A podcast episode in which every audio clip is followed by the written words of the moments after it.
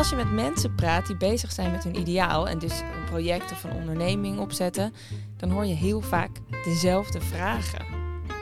Welke dan? We vroegen het aan jullie en we kregen allerlei prangende kwesties binnen. In deze afleveringetjes van de podcast Hoe dan wel doen wij, Johannes, Amarins en ik, Suzanne, ons best om die vragen te beantwoorden in de tijd die het duurt om een ijsje te eten in het park.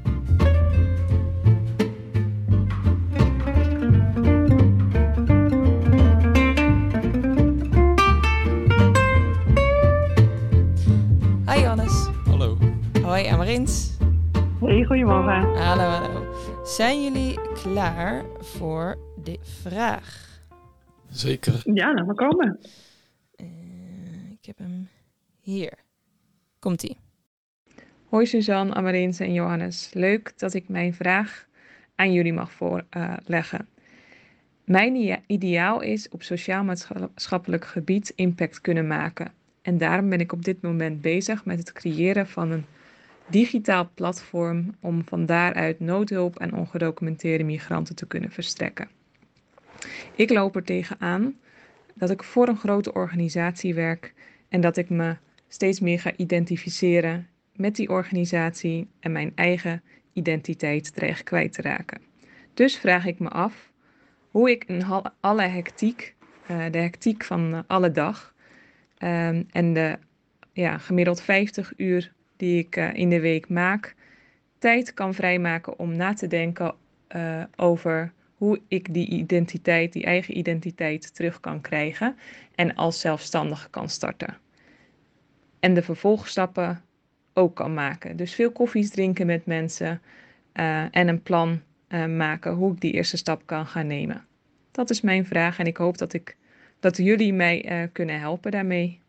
Dank jullie wel alvast. Doeg! Dat is eh, de eerste vraag die we binnenkregen. Laten we haar even Petra noemen. Want eh, omdat ze dus nog in dienst is ergens, vond ze het een beetje te spannend om met haar eigen naam eh, voor de microfoon te komen. Ehm, ja, wat zijn jullie eerste reacties, Amarins?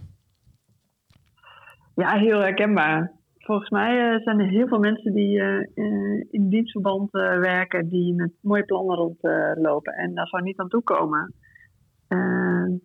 Dus ja, dat is een uitdaging. Ja, Johannes?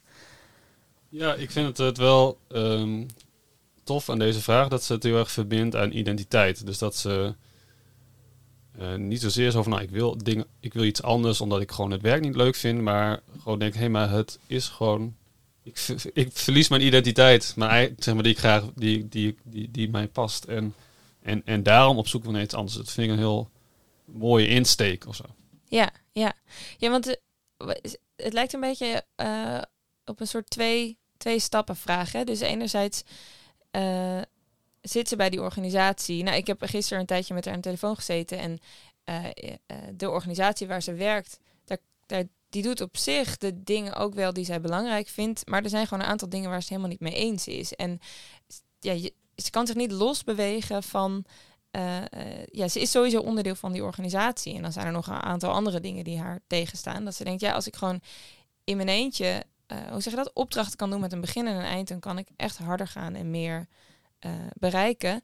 En dan heeft ze dus ook niet die druk van ik ben eigenlijk constant geassocieerd met deze hele club. Um, maar ze zegt ook, ja, ik werk dus 50 uur in de week en hoe, ja, hoe begin ik hierover na te denken? Uh, ja, dus dat is eigenlijk de, de, de vraag aan ons, volgens mij. Ja, nou ja, inderdaad. Nou ja, uh, als ik mag beginnen. Uh, ik heb, het allereerste wat zij, wat ze noemt is inderdaad is de factor tijd. Dus, dus ze werkt zoveel en ze vindt ook volgens mij belangrijk wat ze doet. Um, maar, maar tegelijk, ja, ze zoekt ook die, die kopjes koffie moment, zeg maar, die ze, niet, die ze nu niet ingepland krijgt. Uh, dus ik denk wel dat dat zeg maar een soort van de, de eerste, stap, eerste stap moet zijn om, om, om, uh, om daar iets voor te fixen. Dus de tijd fixen, zeg maar. Uh, zodat ze kan nadenken over waar zit het dan, waar zit dan die identiteit van mij, wat zou ik dan willen, met wie dan en hoe dan, et cetera. Um, dus volgens mij, een soort van de eerste gedachte is in elk geval ga bij jezelf te raden in hoeverre ik bijvoorbeeld ruimte kan vinden, zowel in financieel als in, in prioriteit, om te zeggen van ik ga even een, minimaal een dag inleveren. Om even gewoon om daaraan te kunnen gaan proeven.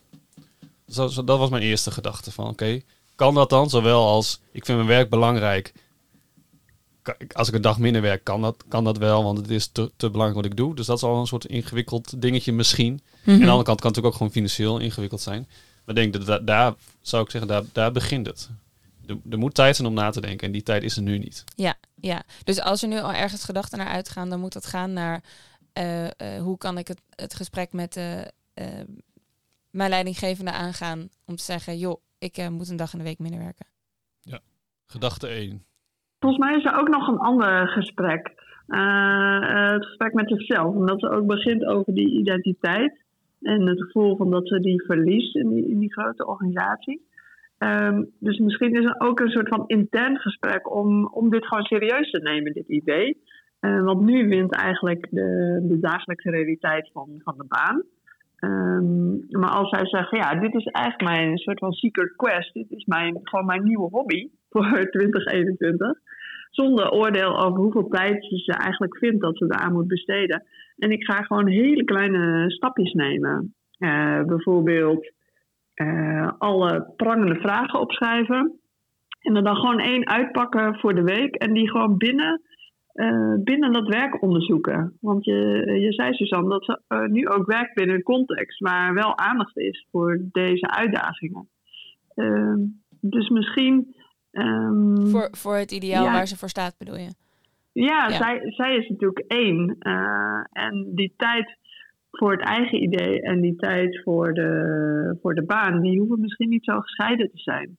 Dus misschien kan je al door een kleine quest van te maken hele kleine dingetjes uitzoeken. Of mensen spreken in het netwerk of collega's. Of, en zo uh, toch op pad gaan. Ja, dus je zegt eigenlijk van uh, dat, ze, dat ze binnen die 50 uur dat ze toch aan het werk is, uh, net zo goed in datzelfde kader een kopje koffie kan drinken. En dan is het toevallig, gaat het dan over. kijkt, luistert zij dan naar diegene met het, oog, met het oor van oké, dit kan ik gebruiken voor mijn eigen Secret Quest. Uh, maar is het op zich ook zinnige informatie voor de, uh, um, voor de, de plek waar ze al werkt? Bedoel je dat? Ja, helemaal. Ja, ik denk dat het deels een mindset uh, ook zit. Dat als je voor jezelf die quest uitstippelt en je gewoon met die vragen op pad gaat die week, dan kan je best wel heel veel uitvogelen in de context waarin je die, ja, je dag doorbrengt. Hm. Um, en, en, ontdek je misschien wel dat het voor beide dingen heel nuttige informatie is. En dan, dan speelt er nog iets anders uh, daarbinnen. Want wat ik heel vaak hoor van mensen die nou ja, ergens op zo'n soort punt zijn, is dat ze een enorme loyaliteit hebben naar hun werkgever. Dus uh, hebben we dan ook een tip voor, uh, voor Petra van hoe ze daar dan mee om kan gaan? Want dat is best voor mensen is dat best wel een stap. Dat ze, dat ze dingen voor zichzelf eigenlijk gaan doen onder werktijd. Dus je kunt zeggen, ja, het is ook zinnig voor de organisatie. Kunnen we er nog een, een, een, een, iets meegeven? Uh, ja, lastig. Uh, volgens mij ehm, ehm, is, het, is het zo dat, dat je elkaar, zowel de organisatie als jezelf of je persoonlijke traject kunt, kunt vinden in hetzelfde ideaal. Dus dus er is in die zin niet, niet een conflicterend belang. En volgens mij kun je dat heel helder uitleggen, ook aan je leidinggevende indien nodig, ehm, waarom dit een hele goede zoektocht is. en, en, daarmee dus niet zeg maar een privé zoektocht per se is, hmm. maar een, een zoektocht die, die het belang zowel van de organisatie als algemeen of voor dit specifiek, specifieke doel uh, belangrijk is, uh, dient. Dus jij zegt eigenlijk open kaart spelen. Ja. Ja, en als je dat spannend vindt, kan je ook beginnen met een collega. Om gewoon eens, uh, uh, ja, uh, dan prik je lunch en dan ga je erover vertellen. van nou, ik ben dit aan het onderzoeken. Weet jij nog iemand? Heb jij misschien antwoord op deze vraag? En het kan maar zo zijn dat die collega enthousiast is. en daar misschien wel vaker naar vraagt of over mee gaat denken. En dat het zo iets gewoner wordt om het in je dag uh, in te plannen. Um, of je begint met koffiemomentjes, of begin van de dag, kom je wat eerder. Ja. nou ja, wat, ja dus wat, wat, welke stappen kunnen we aan Petra concreet aanraden? Want dit ijsje is natuurlijk al bijna op. Begint te lekken. dan is het uh, ja, jouw, je eerste vraag waar je mee bezig uh, gaat, is eigenlijk van oké, inderdaad, die tijd. In plaats van een soort van bezig gaan met plannen van de eerste opdracht die je moet hebben als je als zelfstandige. Gewoon oké, creëer die tijd. En dan, en dan is het tweede daarvan, die tijd kun je dus ook maken tijdens werktijd. Je moet eigenlijk gewoon het jezelf aanwenden om daar ook uh, onder werktijd gewoon over te spreken. Zeker omdat die, die idealen die eronder liggen wel overeenkomen. Ja, helemaal eens. Nou, top. Ja? Ja. Is dat hem? Ja, tijd is op. Ja.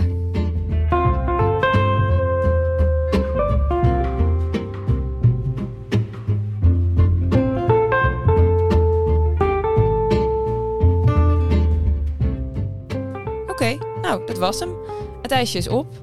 Uh, we hopen dat je iets hebt aan dit antwoord en neem vooral contact op als je nog even door wilt praten.